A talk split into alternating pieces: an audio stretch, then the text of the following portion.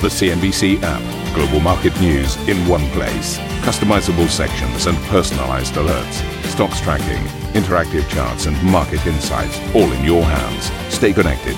Stay informed. Download the CNBC app today. Very good morning, everybody. This is Squawk Box. Welcome to the program. Wall Street eyes record highs as strong bank earnings kick off the season, while Asian shares scale a nine month peak amid hopes for a US China trade deal. And Huawei CEO Ren Zhengfei tells CNBC exclusively that his daughter's arrest may have been politically motivated and slams President Donald Trump's intimidating tactics. If President Trump continues intimidating other countries and companies and keeps randomly detaining people, who would risk investing in the U.S.? President Trump attacks the Fed again, calling its policy tightening killer, as ECB President Mario Draghi expresses his concerns over central bank autonomy in the U.S. I'm certainly worried about central bank independence in other countries, especially in, uh, jurisdictions as in the most important jurisdiction in the world. In an exclusive interview with CNBC, Italian Finance Minister Giovanni Tria says Rome hasn't seen a negative reaction from the US after signing up for China's Belt and Road Initiative. We are not any backlash. We, have a strategic partnership and alliance with the United States and the other um, countries allied in NATO. This doesn't change. Plus, Tiger Woods wins his first major title in more than a decade and his 15th overall as the golf great claims victory at the 2019 Masters.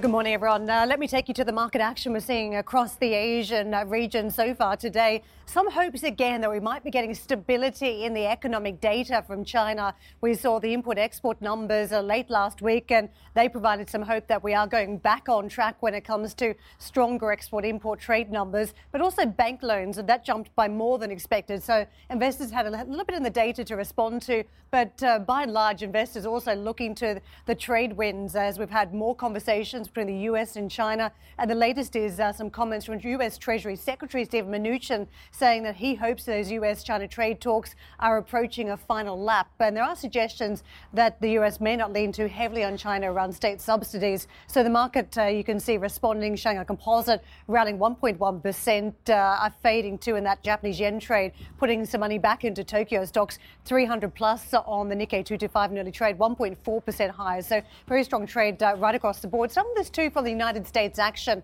One of the big fears now has been US earnings, and we kicked off the Friday uh, with uh, bank earnings from the likes of JP Morgan and Wells Fargo. A Bit of a split reaction. I'll take you to that in just a moment. But take a look at the finish for the Dow, uh, a rally of 269 points or 1%. You had a gain of just over six tenths on the S&P and the Nasdaq uh, climbing by about half of a percent. So green right across the board, but also when it comes to the percentage gains. And let me take you to those numbers across the course of the week. We still saw the S&P and Nasdaq in positive territory. The Dow not for the week, uh, only just in negative territory. But uh, still, we had the dynamics in the backdrop. I think investors were responding to, which is that volatility. The fear gauge is pulled right back. We were below 12 on Friday, uh, hitting its lowest level since October. So it tells you how investors are inclined to put money back to work in uh, risk assets. And uh, you saw that uh, across in a number of big uh, stocks. The banks I'll take you to, but also you saw it in WTI. We saw six straight weeks of gains for the oil trade. So let's just take you to those banks because it was a split reaction. Whether this is a, a precursor to what might, may lie ahead, and that is what investors have to extrapolate out now from the two very mixed bank numbers. JP Morgan, very strong to the point where analysts are saying, is this the best of it from the banking sector? We're up 4.7% almost on the stock by the close of the session. The comments from the CEO, Jamie Dimon, also bullish on the conference call. So uh, some analysts were calling an unbelievable tone that was set from the banker firing on all cylinders. Uh, effectively, net interest income growth up 8%, uh, 2.5% lift in net interest margin. So results are a strong indictment of the consumer. Wells Fargo, though, you could see going in the opposite direction, falling by 2.6%. The profit guidance here was weak. The, uh, analysts were told on a conference call to expect net interest income to fall by as much as 5% this year. And that's been one of the concerns about some of the fading demand story that might be out there uh, with the US consumer, whether bank credit cards will be flashing up some, some weakness. So we uh, continue through the rest of the bank reporting season this week, and we'll see what those numbers look like. But so far, a bit of a mixed start from the sector.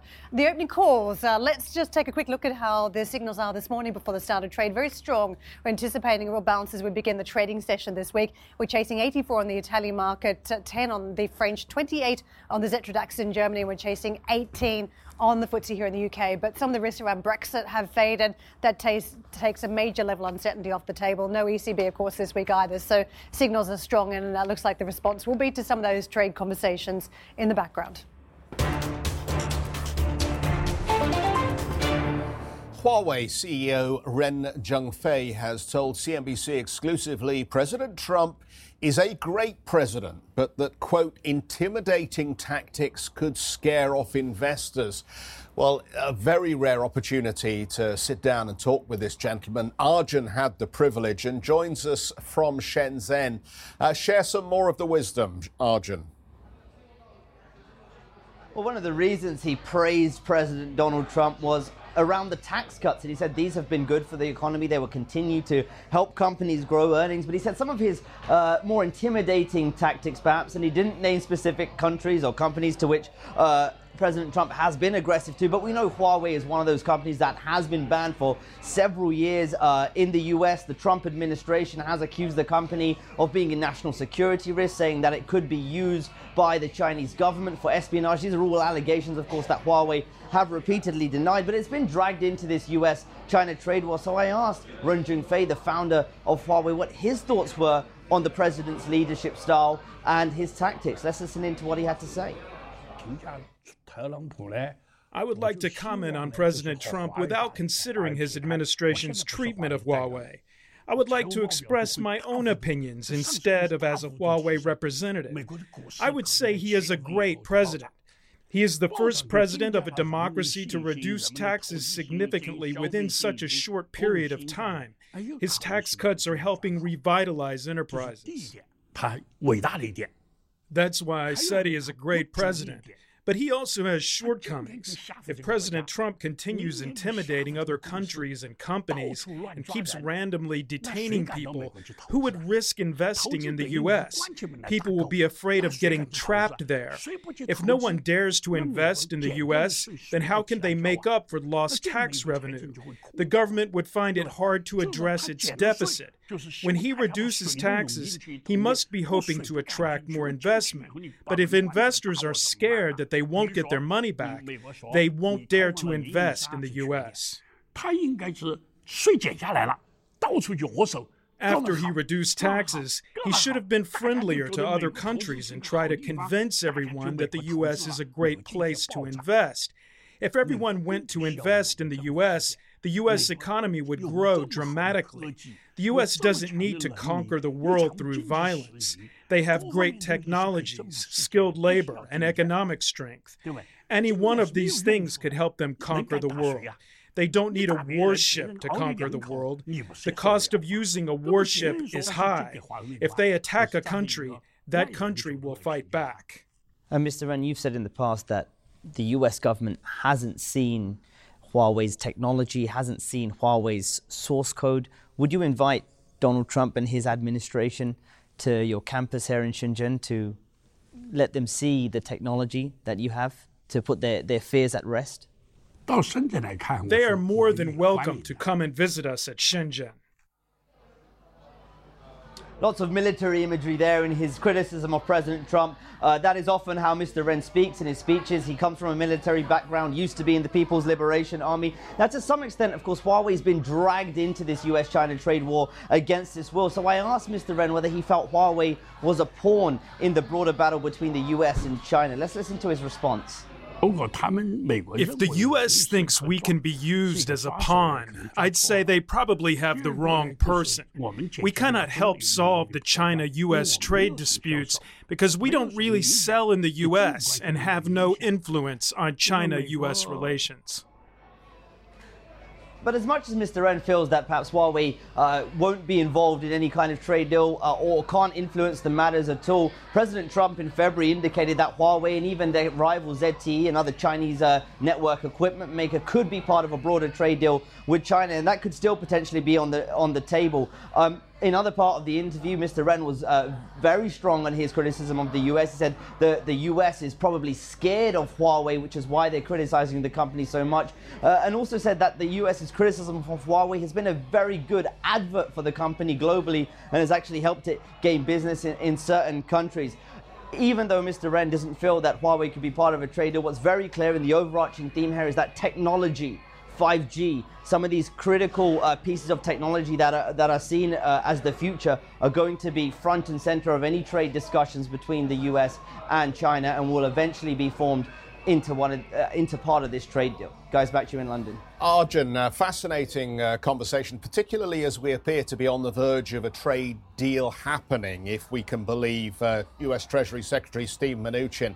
But let me just ask you um, obviously, there are more issues beyond just the technology here for Mr. Ren, and that's the fact that his daughter uh, is still trapped in this uh, legal limbo as she uh, awaits extradition, perhaps, to the United States from Canada. This is Meng Wanzhou, of course. Um, what did he have to say about that? And does he not feel bitter? About the uh, the way that the uh, Canadian and American legal systems are operating, uh, clearly the Chinese perceive that this is an unfair case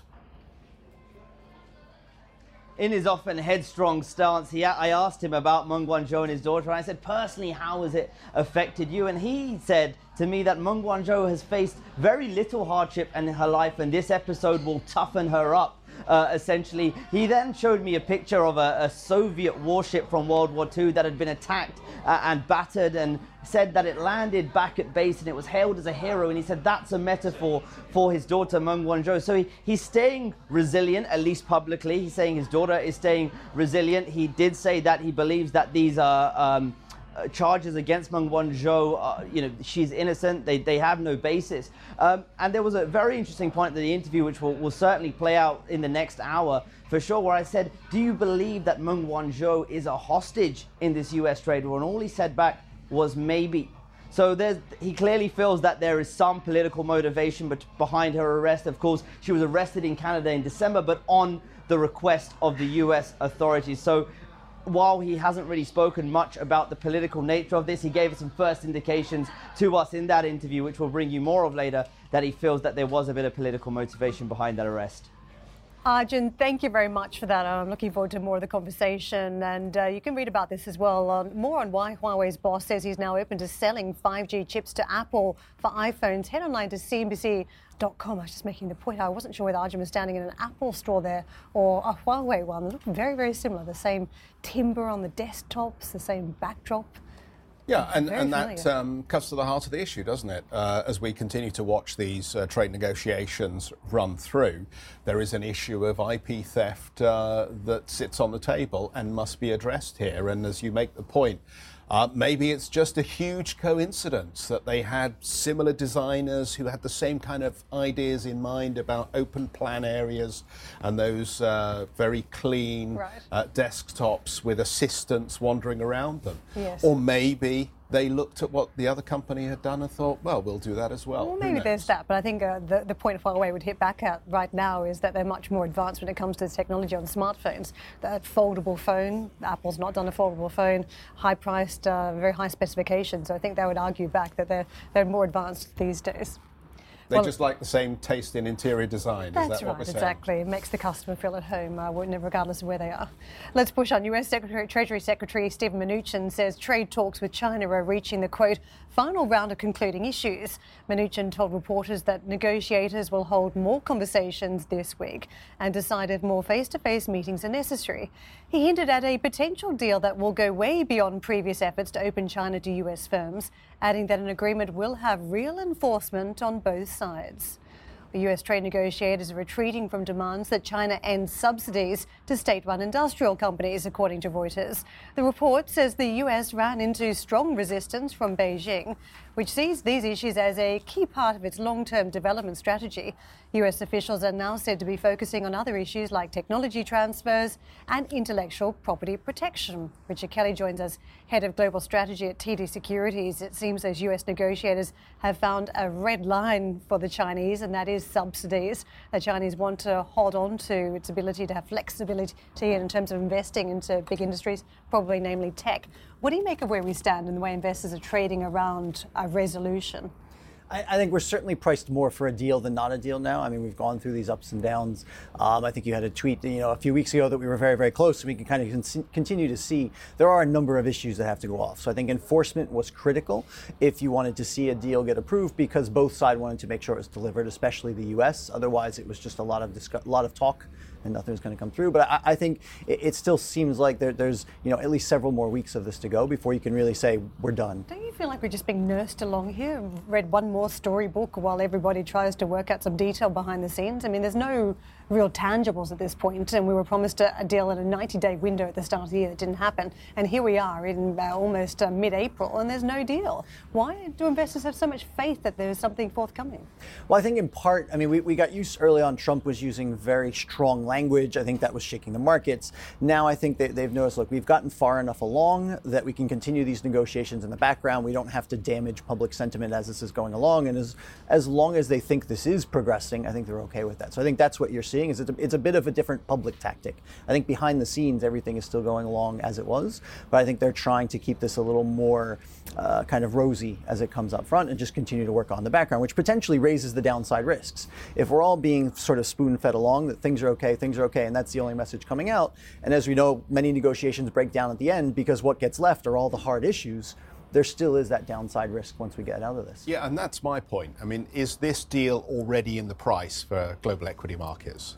I think to a large extent, yes. And I think the issue here is it would be extremely disruptive to what is a very fragile global growth environment, concerns about risk, central banks that are that are sort of on the precipice of having to deliver another round of easing to have this come through. So we're absolutely not in the price because of the significant implications it could have spilling through um, into that sentiment uh, markets uh, in the United States and in Asia up double digit year to date here. And yet, this has happened against a backdrop of sideways or weakening global economic data. The IMF came out with a very clear message about its third downgrade since last October. The G20 talking about we need to take these trade wars off the table if we're going to make forward progress for growth. How worried or otherwise do you think we actually should be? I think. It- it is a very coordinated but a somewhat slow burn deceleration of what's been going on in the global economy. The issue is you had a significant amount of volatility around year end. Um, you know, still lots of questions as to whether that was actually driven by some of the, the trade issues that we were just talking about. What we saw was a massive accumulation of inventories in Asia as the Trump tariffs were about to be put in place. When they came in place, production was able to shut down, and that's what was happening in November, December, January. A lot of these Asian production processes just didn't, weren't producing at all. So you had this massive collapse in production. That's moving through. We, we seem to be on the back end of that, but those inventories are still there. But I think it shows us the long lag that these disruptions can have. We're, we're used to looking at smooth processes, we're used to looking at monetary policy on a lens of 18 to 24 months. When you're talking about trade issues and sudden disruptions in these processes, it can have sudden implications that sort of ripple through the global economy. Okay, we'll come back. We'll talk about how the markets are priced around this because apparently the markets have a different view to the bond markets as to uh, what this actually means. We've got to squeeze in a quick break. We'll be back in just a moment, as well as talking about that. We'll also pick up on Italy. The finance minister plays down any US backlash to Rome's participation in China's Belt and Road Initiative. We'll have more on that exclusive when we return.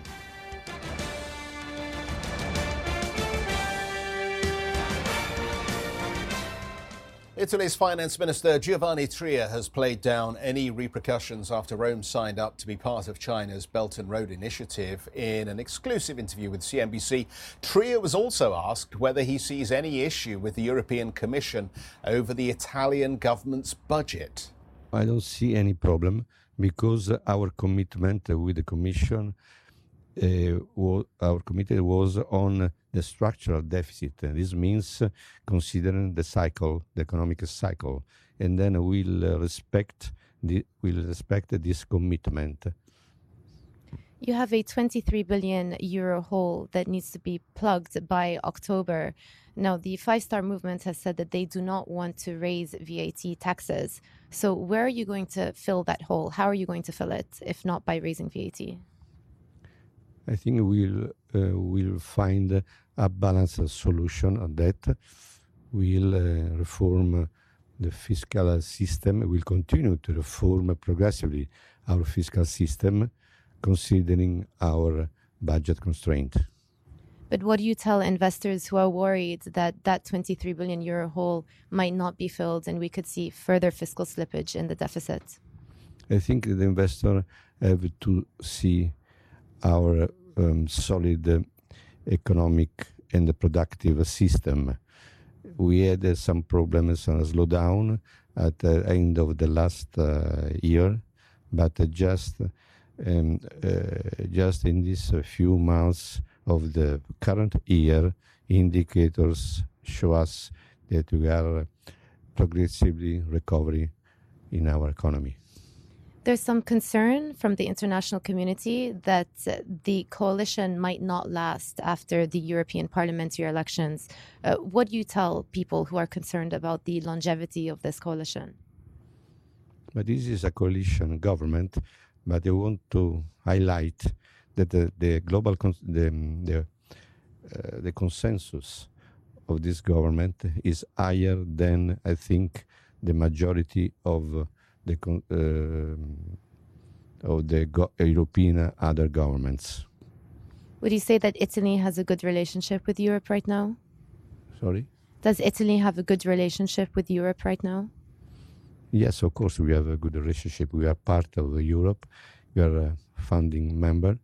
We discuss now how to sustain growth at European level. This is the current discussion in Europe and also in, in, in the world. As uh, if you look at what we are discussing here in Washington.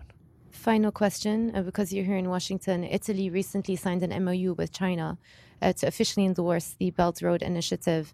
Uh, was there any backlash uh, from the United States when you had discussions with them? We are not any backlash. We, we have a strategic partnership and alliance with the United States and the other um, countries uh, allied in NATO. this doesn't change. This is our position. But we signed an agreement. It's, a, it's not an agreement, but just a memorandum of understanding. I think this means that we sign a um, memorandum of or intention to develop um, commercial activities, uh, investment in a, in a framework of uh, cooperation, international cooperation. Uh, Minister Tria there. Richard Kelly is with us, head of global strategy at TD Securities. Italy was just one of a whole list of potential problems for the market. Currently, the market's been prepared to look through all of these uh, risk issues. Does that uh, continue for a little while longer while the central banks appear to be on point on easy monetary conditions? I think there's probably two things that help us to look through it for the time being. One is things looked potentially dire at the start of the year, and they're starting to look less bad and less bad as we go around. And the echo effect of that is starting to make the data surprise to the upside. So we've seen that with Chinese data, we've seen that with U.S. and survey data.